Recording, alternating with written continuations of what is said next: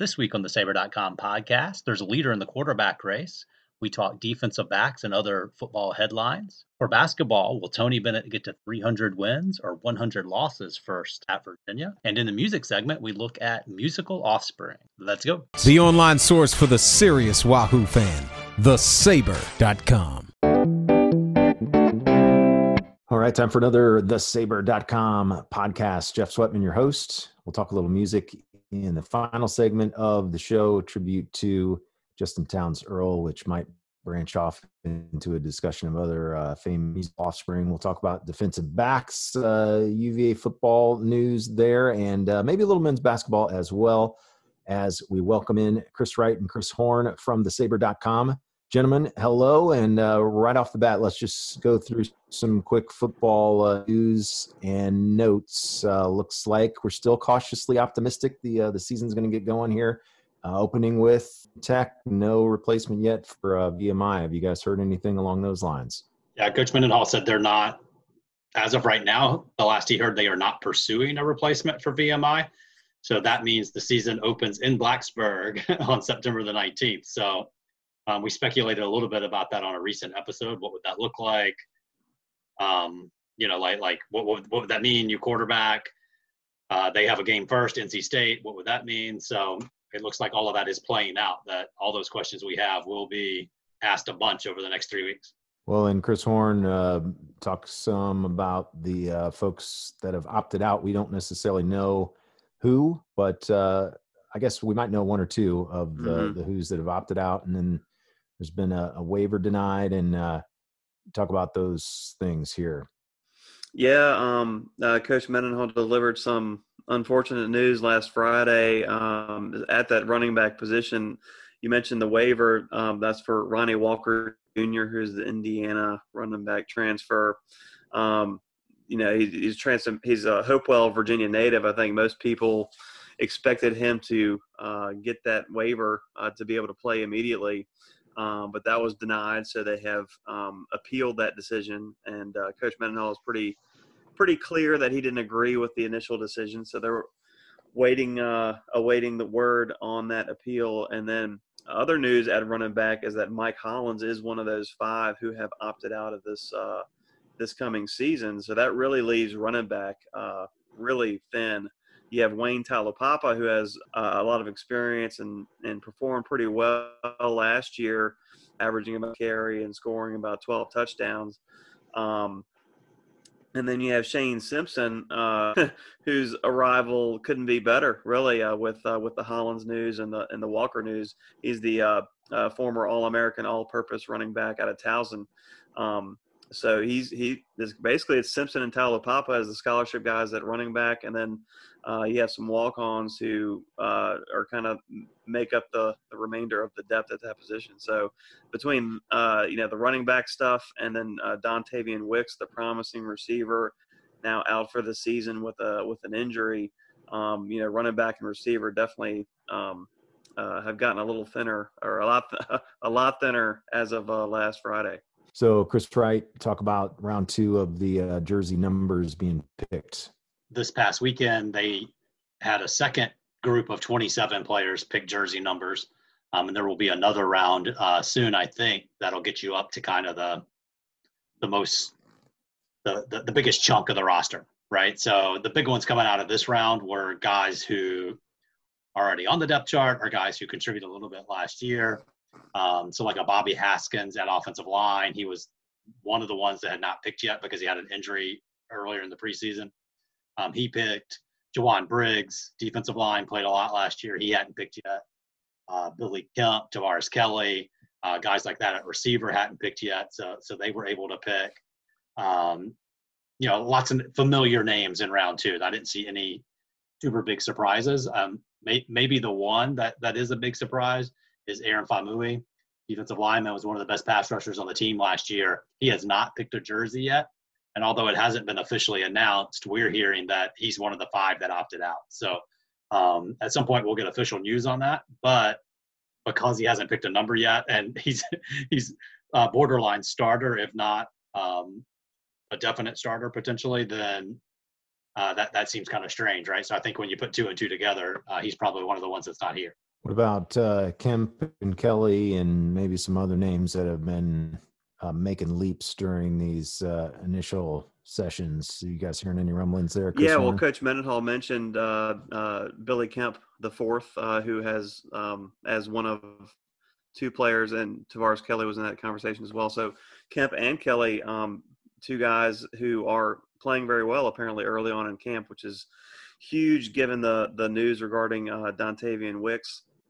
Um, I think we've spoken about Billy Kemp the fourth uh, a few times here on the show.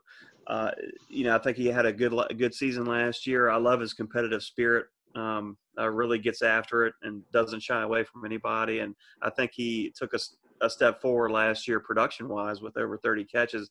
Tavares Kelly's kind of a always kind of been a guy who you're kind of looking for more out of. Um, he started at uh, uh, St. Thomas Aquinas, which is a, a, really top high school football program in the state of Florida. And he uh, has the speed, and he kind of, you know, he, he gets you excited, but he's really lacked consistency uh, the past uh, or his, his first two years. So it's a good sign, I think, that he's coming, uh, maybe coming on. And certainly, this is his chance. This is his third year in the program, so it's almost kind of getting to almost now or never territory. But with again, with Wicks going out, I mean, they definitely need some receivers to step up. Uh, you have Terrell Jana, Billy Kemp the fourth. I think those are the two real solid guys. So if Tavares Kelly can become that consistent threat in the the receiving corps, that, that's going to be huge.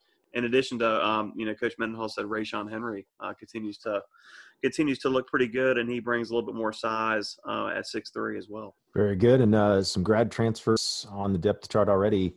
Whether it's defense, running back, wide receiver, tight end. So, what would you guys read into that, if anything, at this point? Right. The thing that that came to mind with me is Coach Mendenhall has said a couple times uh, during the course of the 2019 season that Bryce Perkins really accelerated the growth of the program. Like he, he gassed it up and got it going faster um, than maybe it would have. And I think there are still some spots here and there on the roster that um, are not fully established or can't um, take the brunt of a loss as well as some other positions can. So, like running back had a bunch of transfers out. Well, then Mike Hollins uh, opts out. Suddenly, you only have two scholarship guys right? And one of those two scholarship guys is a grad transfer in Shane Simpson. I think Chris mentioned that. Positions like that, that the roster still needs um, some support spots um, in there. Running backs one, wide receiver a little bit, um, particularly with Wick's injury. Tight end um, was one. There was a big gap between uh, Grant Misch, who got a lot of uh, experience last year, down to true freshmen, walk-ons, people like that. So you have Tony Poljan come in. That's a big one even defensive back last year had so many injuries uh, by the end of the year. So having another guy like a D'Angelo Amos from JMU in the mix um, gives you, I guess, insurance or extra depth or what or whatever in that spot. So um, yeah, I think it's it's more about the roster continues to evolve and get better and better depth at each position, but there's still a few little potential cracks here and there. We had talked uh, about the quarterback situation way back when we did kind of a preview of this uh, podcast when we were first getting going. So let's bring everybody up to speed here in case they missed that one. Or what are the new developments? Uh, Brennan Armstrong leading the, the quarterback race so far, looks like. So what do you think has put him uh, in the lead, Chris Horn? Well, I think um, just the uh, one thing that stands to my mind is that Armstrong's been in the program uh, since he arrived with Bryce Perkins. And, um, and I think he's really been preparing uh, for the moment of him, you know, taking over as starting quarterback. Uh, since then, he's he's uh, you know put his head down, worked, uh, showed flashes of, of good poise and the ability to make plays on when he's been a, been able to get on the field. So I think um, that and just having the grasp of the offense and just give the circumstances. Um, obviously, did no favors for Keytaon Thompson coming in. Um, uh, you know, well, I don't think he was able to. I believe he arrived in, uh, you know, obviously June or July, and uh, you know hasn't been able to kind of maybe work as closely with the receivers and maybe as as he would like because of the COVID nineteen circumstances. So, all of that kind of get you know uh, I think Brennan Armstrong would have had to really not play well at all uh, to uh, to not be the favorite at this point. Um, that being said, we've heard some good things about Keytaon Thompson, just in, especially in terms of his athletic ability.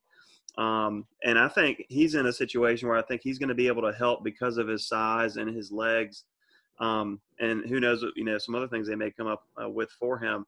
But he's going to he's going to be able to help out early and, and maybe some situational type stuff.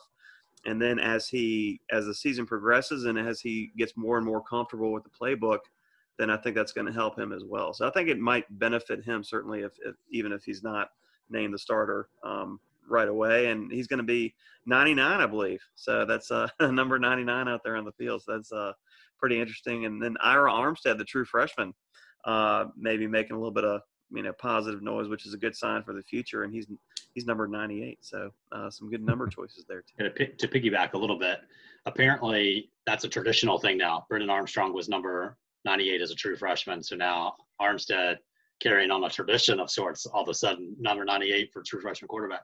And apparently Thompson might be a, uh, a Judge fan from the Yankees. So that might be where that tie-in is. But the things to me that put Armstrong there, just to build on what Chris said, one, his experience. Right now, um, at least through the first part of camp, Keytaon Thompson was on a limited playbook still. So you limit your whole team by putting him in versus Armstrong, at least currently. There are still three weeks before they play football. So that's why I think right now is a caveat, but that's a pretty significant deal. You have a lot of guys back elsewhere on the roster, including Armstrong. You don't want to limit everyone else while you're getting Keytaon up to speed based on potential. I don't I don't think you're in a position to do that, particularly with only conference games uh, on the schedule. So that's one.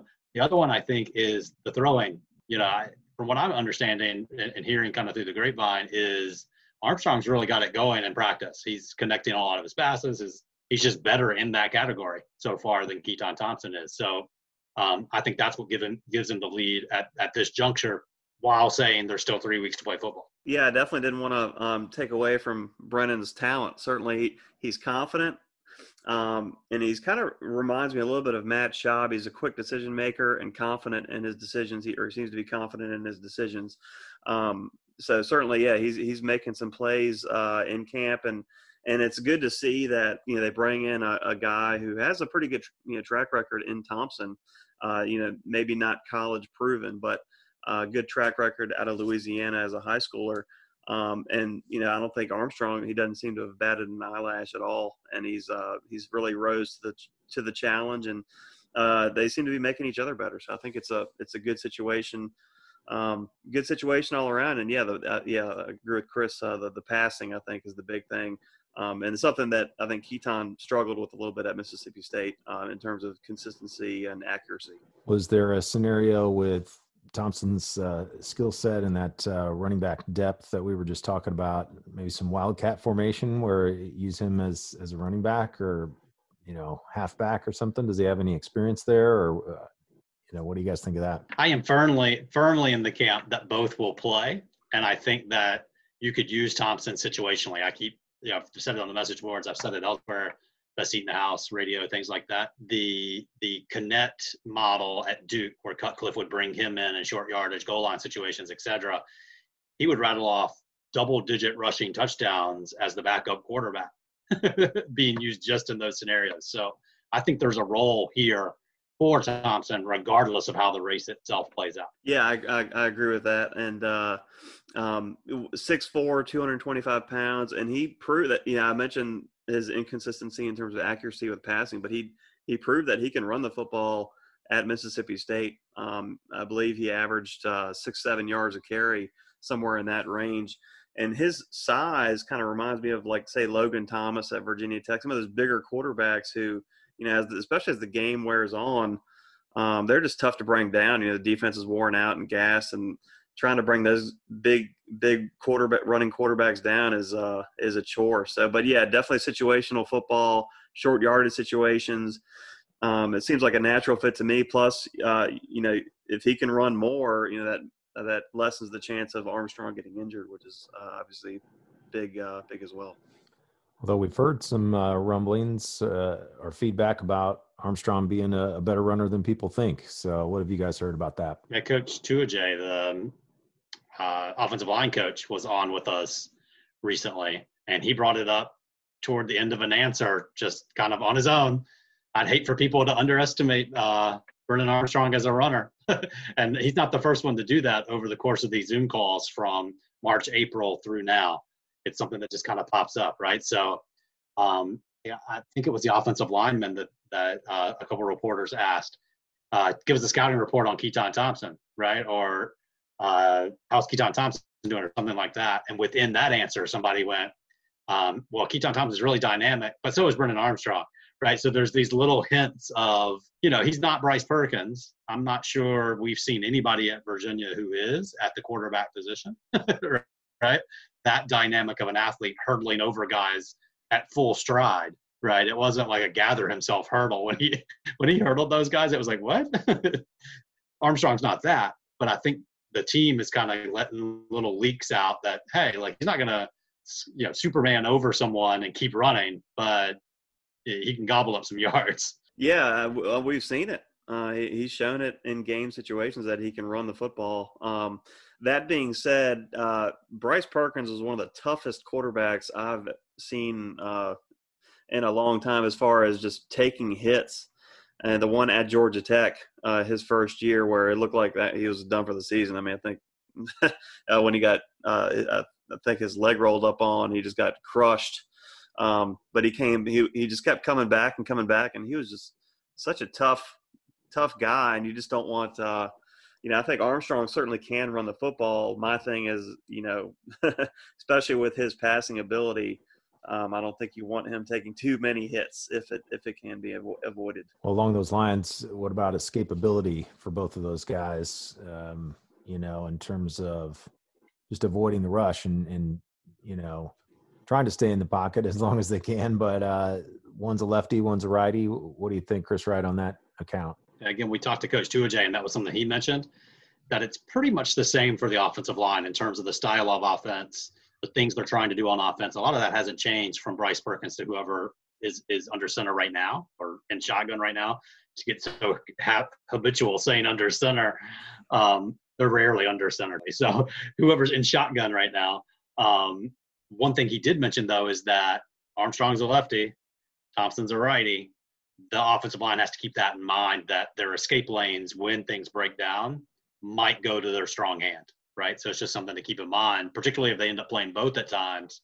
Um, the offensive line is going to have to be in tune uh, instinctually and react to the guys uh, that, that are back there. Chris Horn, would you say uh, is the offensive line stronger on one side or the other, or, or are we not committing to that just yet? I want to put you on the spot. well, they should be. I think. Um, I think Coach uh, Tujague mentioned that Bobby Haskins was um, out, and he's a tackle uh, who I think UVA is going to rely on. But it sounds like they're pretty pleased with the front, the starting unit as well as the depth um, in camp. I think they mentioned uh, the coaches mentioned that. Um, you know, Coach Mendenhall specifically was talking about the running game and how this is the really the first year that they can practice the way they want to the running game because they have a fully healthy offensive line and the and the offensive line depth that they have. So that it sounds, you know, that it's continued. Uh, you know, I think they ended last season on a good note, the offensive line, and I think they're coming in, and it sounds like they're picking up where they left off last season. And uh, you know, I'm kind of still waiting to see that dominant, experienced offensive line. I haven't seen that quite yet, but uh, it sounds like some positive things coming out, and uh, hopefully that will bode well also for the quarterbacks, where they don't have to be Bryce Perkins Perkins esque in terms of uh, uh, escapability. Um, and you know, again, he's he was he was a rare guy as far as uh, with all the athletic abilities that he has. Well, some fans probably saw the footage of uh, Chase Young dispatching the uh, Washington offensive lineman with uh, little, it just throwing these huge guys away like it was nothing. So just you know, those offensive linemen, man, so important because if your quarterback is just going crumpling down in a heap every uh, every down. It's it's tough to watch. So we'll uh, we'll keep the faith and we'll get into some uh, DB talk, defensive backs next on the Sabre.com podcast. It's your number one online source as a Virginia fan. The Sabre.com. Back for another segment of the Sabre.com podcast. Jeff Sweatman, your host, along with Chris Horn and Chris Wright of the Sabre.com. Let's talk defensive backs, guys a lot of experience there for the Hoos this year, but how is it all kind of coming together here in camp? Chris Wright, you want to go first? Yeah, this is one of the more interesting positions on the team. Um, I think you know Chris mentioned that before we were recording here, and it's something you kind of see on the message boards a little bit, something that I've been rolling around in my own head. If Nick Grant is considered almost a guaranteed starter, he started every game last year at corner. How does the rest of it look, right? Because a lot of the the experience is concentrated at safety. You've got Brenton Nelson, Joey Blount, and uh, De'Vante Cross all back. D'Angelo Amos from JMU is a is a senior grad transfer. They're all concentrated at safety as far as we know, right? So how does that work? Is somebody a hybrid a la Chris Moore, right, who transferred out of the program? He was a little bit of a linebacker safety hybrid sort of deal. Who starts opposite at corner, right? Is it someone who we thought might start last year, Darius Bratton? Is it Heskin Smith, who was uh, big at the back end of the season, particularly in the Virginia Tech game? Is it someone we're not thinking of, like a Coen King, a walk on that earned a number pick early?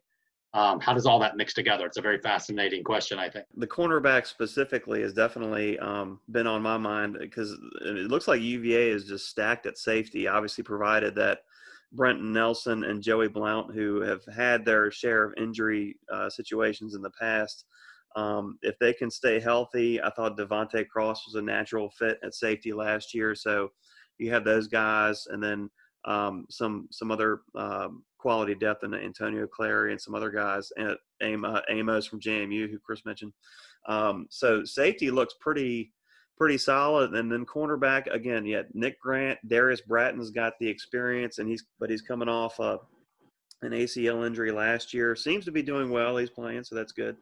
Um, Heskin Smith. Um, I thought he was solid last year. I don't know if he's got star potential, but he was solid. Um, uh, you know, he's a little on the small side, and then and then you have uh, Jalon Baker, uh, who played against North Carolina, but they really didn't see that much more time. He may need still another year just in terms of strength and conditioning. So, uh, you know, Darnell Pratt's kind of a guy who who made the move from receiver to the defensive backfield. He's got good size on him uh, at 6'2", 185 kind of he's got a number now, so I'm kind of interested to see if that means anything. Maybe he's the guy that surprises us. Maybe like Chris mentioned, uh, Coen King is another guy who can uh, maybe emerge, or maybe it's somebody else we're not even talking about at this point. So that's that's definitely going to be interesting to see who lines up at the two corner spots. Um, you know, when the season starts. The other thing to remember here is formation.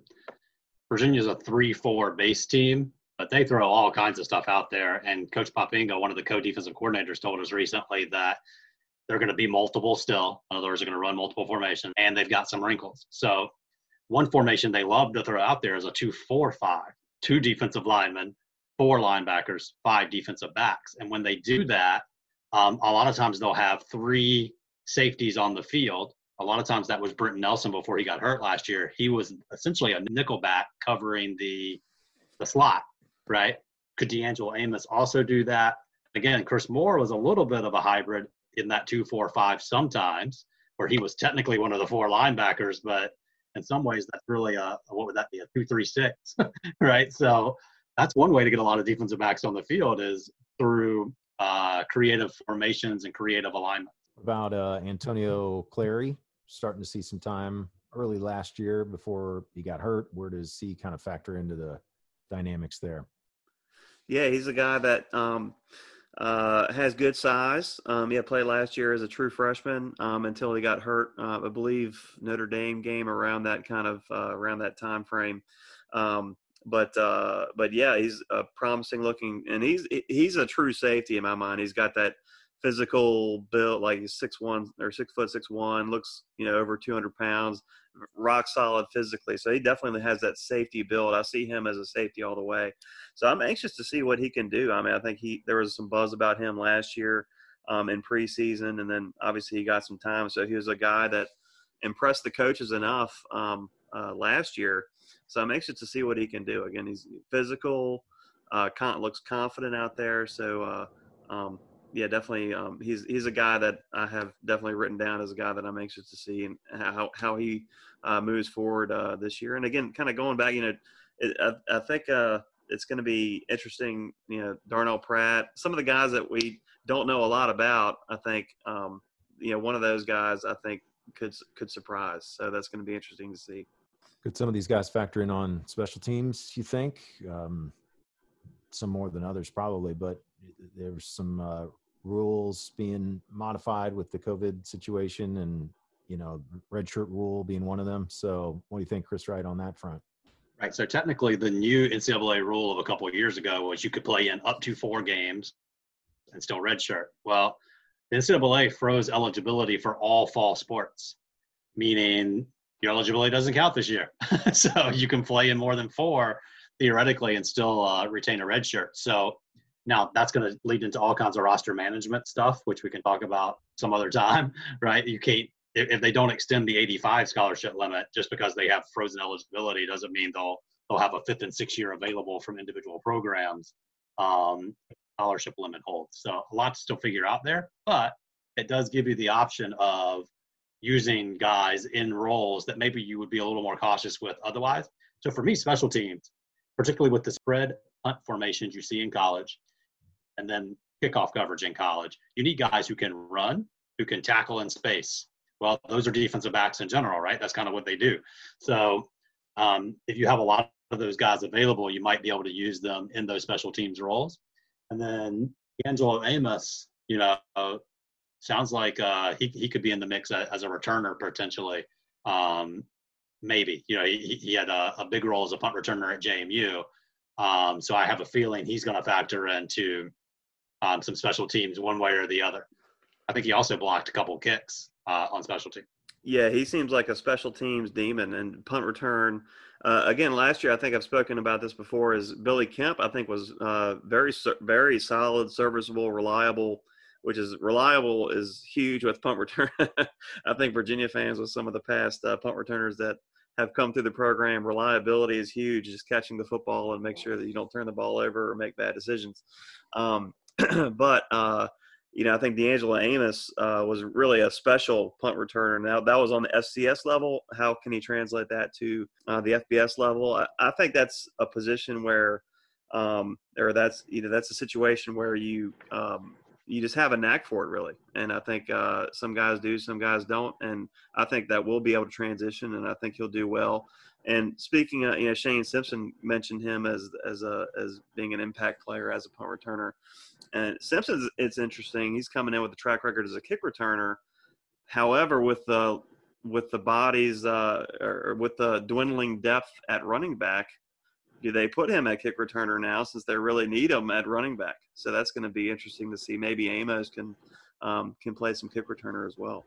Well, just in terms of offense, defense, special teams, do you think UVA stacks up okay on on special teams? Is that maybe one of the shakier parts of those those three aspects of the game going into this year?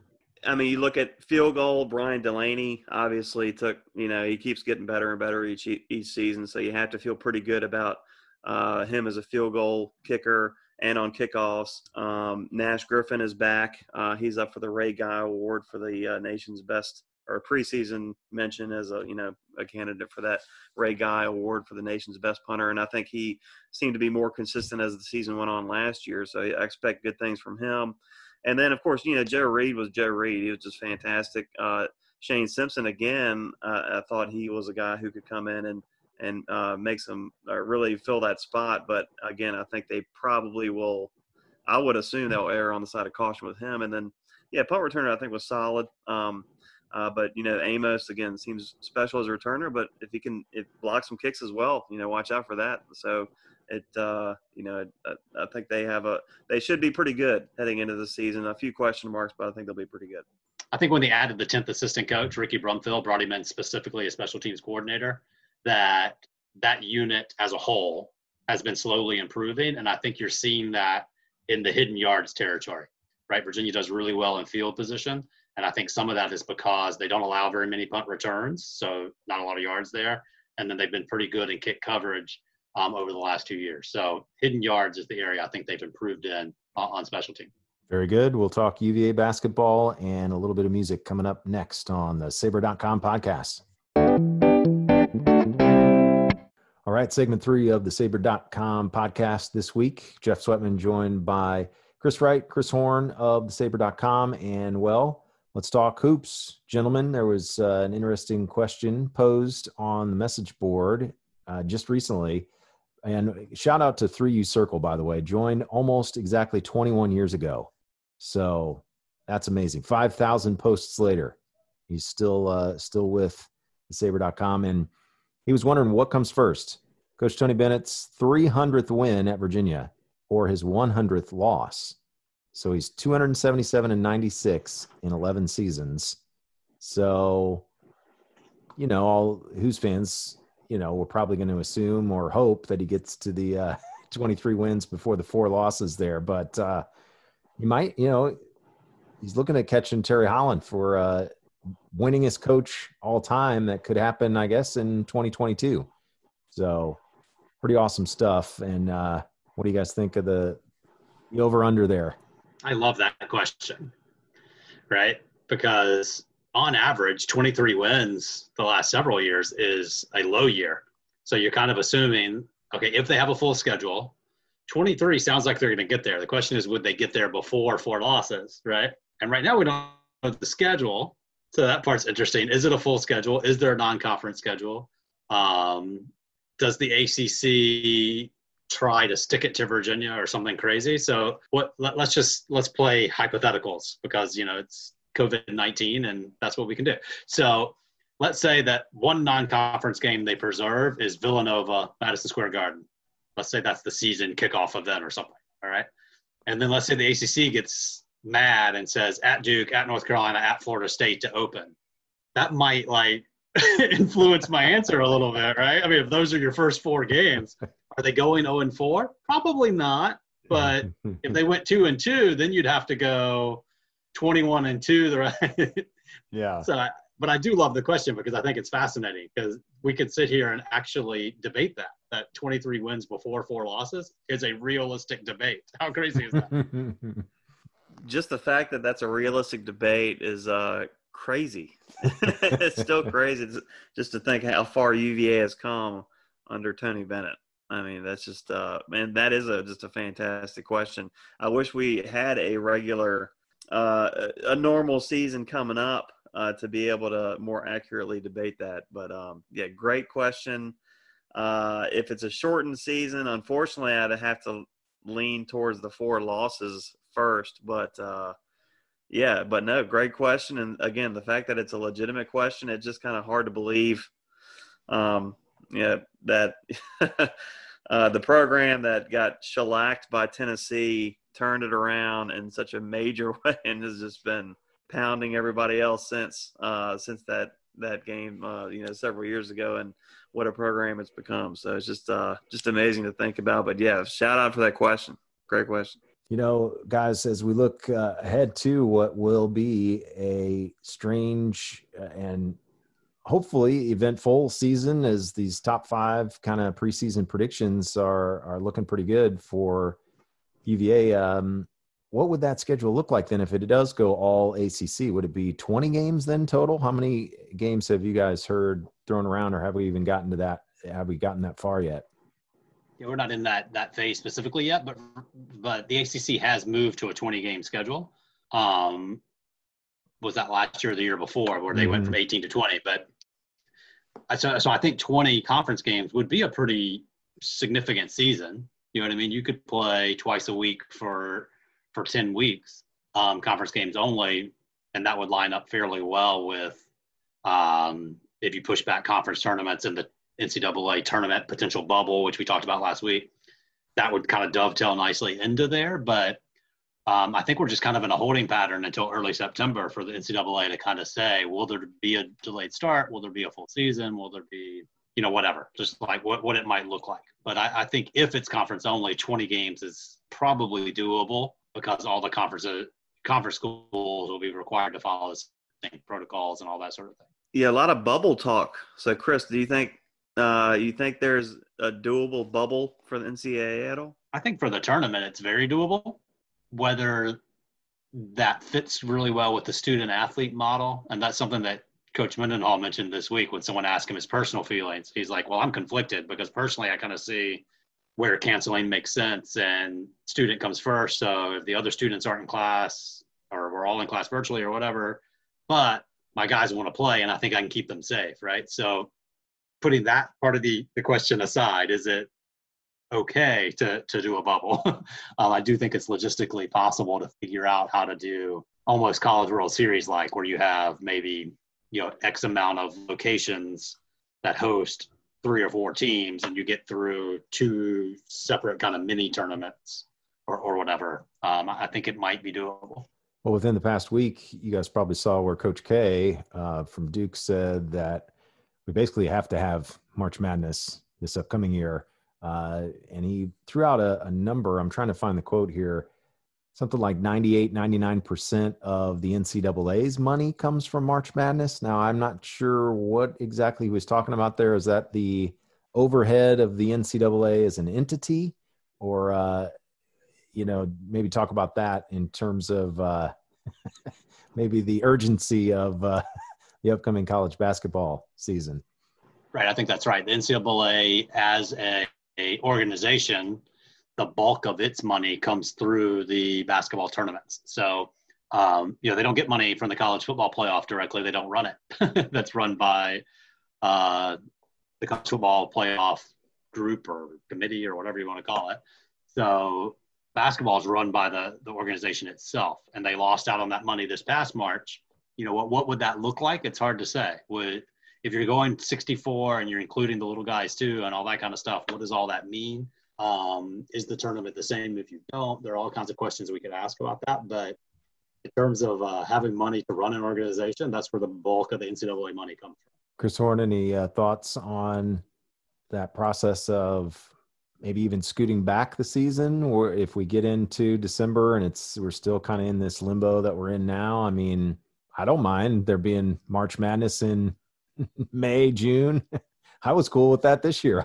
If they, if they had maybe they, there's maybe a way they could have pulled that off but uh, i guess everybody was kind of waiting to see how things turned out with the nba and nhl and, and major league baseball who've all had their issues. But uh, you know, would you, you know, that, would be all right by me playing, still playing college basketball in the summer, summertime. yeah, I think a lot of people would be fine with that, um, for sure. Me too. Uh, yeah, I mean, I don't, I don't see why they couldn't move it back at least toward to, to May, um, in hopes of uh, you know something something coming forth and uh, you know maybe we learn you know who who knows whatever would come forth that that could help that happen um, kind of like chris mentioned though as far as kind of wrapping my head around um, if it's kind of status quo, like what happens with the smaller schools, and then they try, you know, and then they try to have like an NCAA tournament. That's I'm not sure what how the smaller schools would factor into that, and that's obviously always a. Um, well, it, wasn't fun for UVA for uh, for one year for sure. The the smaller school beating the bigger schools, but that's obviously always a, such a huge part of uh, March Madness. And I'm, again, I'm not sure how that how that would work, but yeah, I think they're they're doing every. I'm pretty confident in saying they're doing everything they possibly can to figure out um, a way to make uh, March, April, May Madness or whatever you want to call it uh, this year work. The, the catch with the little guys is testing expense, right? It's the same reason that all these little conferences have already punted football, and ACC and SEC and Big 12 have not. They they can afford the expense of testing regularly, two or three times a week. You can these small conferences do that in basketball, where they're to meet the protocols in order to get a full season uh, worth of a resume to be included, or would you just take I don't know the 2019 South champ instead? And they have to be th- very complicated from a testing standpoint, um, depending on developments there. Right, there ongoing testing creations and all that sort of ha- sort of stuff happening um, as more and more things happen with the COVID virus. But um, that's that's kind of maybe the hardest part to figure out is what would the protocols be, and could small schools meet that demand? Well, and uh, being from the state of Illinois, I happened to notice the blurb the other day about the University of Illinois in Urbana Champaign. They they've got a rapid saliva-based COVID-19 test. It's under the umbrella of an approved FDA emergency use authorization. So they're hoping maybe that something like that can be expanded out to more places and you know maybe the solution comes from one of these universities. Wouldn't that be nice to uh, get some clarity there? And i think it's similar to the test that's be, been used by the nba so far in their bubble. Obviously they've got tons of resources to be able to pay those expenses that maybe the colleges don't have. But uh, yeah it's going to be interesting. And we'll follow the developments for you uh, Chris, you want to add something to the the testing there? well, not the testing, but if they can figure something out just so we can see Hauser, Huff, and Clark together, um, I think that's something all Virginia fans, 100% of Virginia fans, agree with that statement. We would love to see Hauser, Huff, and Clark play together. This is probably the only chance you'll get because I don't think Huff and Hauser would stay around even if they were granted um, another year eligibility. They're getting older and their earnings clock um, needs to start, right? So um, this is our one chance. So yeah, let's let's hope something on some level of testing or vaccine or both or whatever gets figured out just so we can see that see those three guys play together well i personally am super excited about Abdur Rahim too is there any thought to him being a one and done could he be uva tony's first one and done I, i'm gonna say no i hope not no but i think uh uh, he's got a he's definitely got a um, pretty neat skill set. I think just uh, you know six seven can handle the basketball, can do a lot of good things as well. But I, I could see two. I would not say one at this point, just based off of what I've seen so far. But you never know. Some of these guys get to college and um, uh, and you know, I don't think he'll be redshirted like uh, DeAndre Hunter was. That's for sure. I think he's going to play. Um, but uh, I would say two years, and then Virginia fans can maybe start start looking at that clock. But um, we'll see. You never know. All right, guys. Well, we'll uh, delve into the world of music. And uh, the Turning the Tables segment is next, talking about musical offspring next here on the Sabre.com podcast. The Front Porch is a nonprofit roots music organization, and we uh, connect everyone through music. I like the way that the Front Porch encourages people to, to sort of engage with their community and sort of enlarge the community. Everybody is included, and that's really what the word community is about. You know, making sure that everybody has their chance to have a good time and and participate and add something. All right, welcome back. It's time for the Turn of the Tables music segment. I'm Sabre editor Chris Wright. Uh, we're putting Jeff Sweatman uh, in his expertise area here with music. Um, we like to mix things up, see if we can get either build off of message board threads that we've seen from our users during the week or start one um, that fans can talk about. And, and since we finished up that last, last segment with Abdur Rahim, we were, we were talking during the break there. Shareef Abdur Rahim is his father. He was the number three overall draft pick by the Vancouver Grizzlies, uh, who are now the Memphis Grizzlies. Um, so you're talking Jabri Abdur Rahim son, offspring, and it all ties into what we wanted to talk about this week. So, um, Justin Townes Earle passed away this week. We're going to kind of do a little tribute segment to him um, through this. His father was Steve Earle, won three Grammy Awards. Uh, lots of country music uh, folks have recorded his songs from Willie Nelson and uh, really anybody you can think of, Johnny Cash, on down the list. Um, I think we did mention recently on a podcast that, uh, or in, in a message board thread, one or the other, listening to full albums all the way through my most recent yard mowing, which is happening way too often. Jeff and I talked about that, having to mow the yard like every day. Um, I listened all the way through the Legend of Johnny Cash, kind of best best of hits recently. So uh, Johnny Cash ties in there as well. His daughter Rosanne Cash um, is someone we could put in the offspring segment. But yep. all of this coming up because Justin Townes Earle passed away this week. Um, what can you tell us about that? And I know you interviewed him in your uh, previous job. Yeah, 2009. He uh, stopped by the radio station. He was on a tour at that point with Old Crow Medicine Show, David Rawlings Machine, which was basically David Rawlings and Gillian Welch, and uh, longtime musical partners, and the Felice Brothers. And they all four. It was it was like an old time review show where all four of them were basically on stage the whole time and playing each other's songs and collaborating on cool covers and stuff. It was an amazing show at uh, back then. I think it was just the Sprint Pavilion, or no, it was Charlottesville Pavilion back then.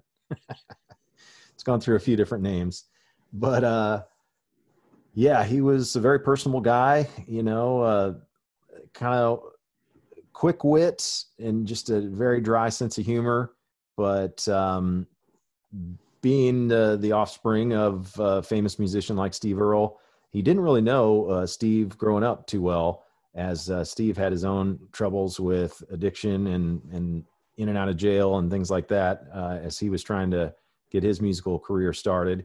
And uh, definitely caused him some bumps in the road. But uh, I guess as a, a late teen, he um, he and his dad, you know, were sort of thrust together in uh, in life and lived together for a little while. And uh, Justin had dropped out of school early, and you know had his issues and, and demons that he battled throughout his life. So, you know, sometimes those musical genes can be a, a blessing and a, and a curse, and that was kind of the case with him. But man, he was such a talented guy. Always got rave reviews, got some Americana awards and nominations and things, and he was really kind of at the forefront of that revival of you know old timey bluegrass whatever you want to call it. it it's come to be known as americana in recent years and they even have an award show in the fall every year in nashville for these artists that don't really get mainstream country play they don't really get mainstream aaa play even on stations like the corner but uh, they're sort of in between you know sturgill simpson and jason isbell have been kind of at the forefront of it and the avett brothers and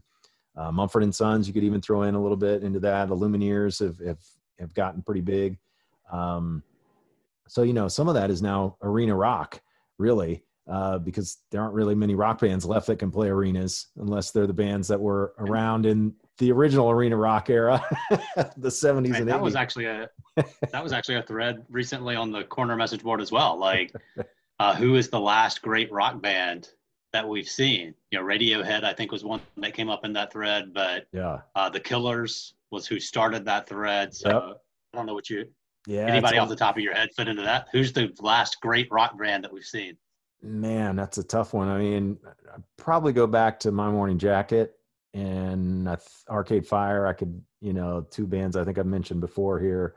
Um, but even them, when they headlined, supposedly Bonnaroo, what ten years ago by now, they were both kind of co-headliners. They couldn't. One of them by themselves couldn't really headline Bonnaroo, so you still had to, you know, they each got kind of split the time there. But uh, you know, I was thinking of like the all the Beatles basically. You've got James McCartney, Paul's son. Uh, Zak Starkey is a, a pretty renowned drummer in his own right. After all these years, uh, son of Ringo Starr. Uh, he's played a lot with the Who. Uh, Zach has. Uh, Dhani Harrison has done a couple things. Uh, you know, offspring of George and uh, John Lennon's sons, Sean and Julian, have have had pretty notable music careers too. But uh, it is tough, you know, to follow in your your famous mom or dad's footsteps. Jakob Dylan certainly found that out. He he had a, a Wallflowers album that came out that nobody cared about, and then he started going by Jakob Dylan because he was started using Jakob Zimmerman, and then he decided, no, okay, I'll I'll actually admit that my dad is Bob Dylan and talk about him maybe a little bit in interviews and because you know they don't want to do interviews where they get asked that same question every single time.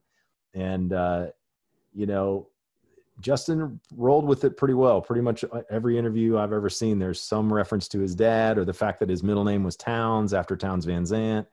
And so he was just you get bombarded with that sort of thing and and i'm sure it, weighs on you creatively for sure. But uh but yeah Jake, the wallflowers had that one big album and then that was kind of it for them. But uh My yeah, so- parents were kind of a country household. hmm Um, so my dad was a big Bocephus guy, Hank Williams Jr. yeah yeah So Hank Williams Sr., Hank Williams Jr., Hank Williams the third.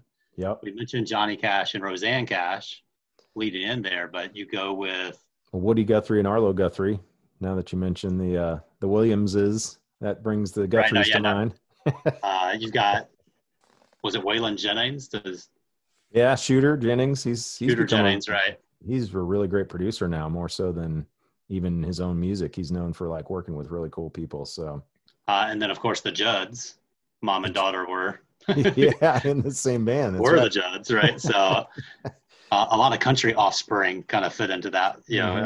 uh, kind of the generation, I guess a little older, you know, my parents' generation into my generation kind of blending together. So I could think of a lot of country country tie-ins, but probably just because of who I was hearing in the household. yeah. Well, I think that's where Justin started out a little bit with the Dukes, which came to be Steve Earle's backup band. And then by then, when that was official, Justin had already kind of formed his own solo career. But uh, yeah, that could be kind of a combination there of like offspring or maybe like family bands that actually had family members in them of multi generational, not just brother bands, because that's those are too easy. where does uh, Robert Randolph and the family band? Is that an Oh. actual family band? it is. Yeah, I think there's some cousins and yeah, brothers Right, and so- sisters in that one. Yeah. you mentioned the pavilion. I saw them play um, at the pavilion, so that was Yeah. one that came to mind for me. So Yeah, we'll get Yeah, that going, so- and that's the cool thing too about those playlists. We can uh, we can keep adding stuff to them as people think of stuff on the threads. So get yeah, so we've been doing that weekly. We post the podcast and then start a thread with whatever our music musings of the week um, were. So we'll do that again uh, and chime in there. Like, who can you think of? Did we miss any? Do you like or dislike anyone uh, that we mentioned? Right. So if you can't stand country and don't don't want to chime in on that part, that's fine. Um, and, and on down the list, you know, any, anything that you want to contribute there.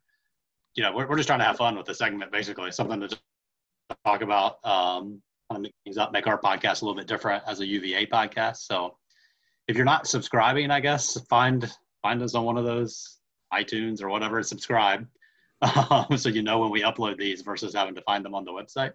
Um, and I think you had a song in mind that you wanted to play us out with, so I'll let you lead us out with the song you had uh, in mind. Yeah, this is the one from Justin Townes that got him some Americana award notoriety, and it's uh, it goes back about ten years, but it's uh, Harlem River Blues. So there you go for turning the tables here on uh, the Sabre.com podcast.